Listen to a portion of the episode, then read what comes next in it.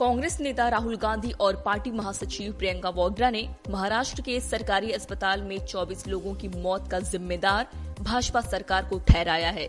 राहुल गांधी ने social media X पर post कर लिखा, भाजपा सरकार हज़ारों करोड़ रुपए अपने प्रचार पर खर्च कर देती है, लेकिन बच्चों की दवाइयों के लिए पैसे नहीं है। भाजपा की नज़र में गरीबों की ज़िंदगी की कोई कीमत नहीं।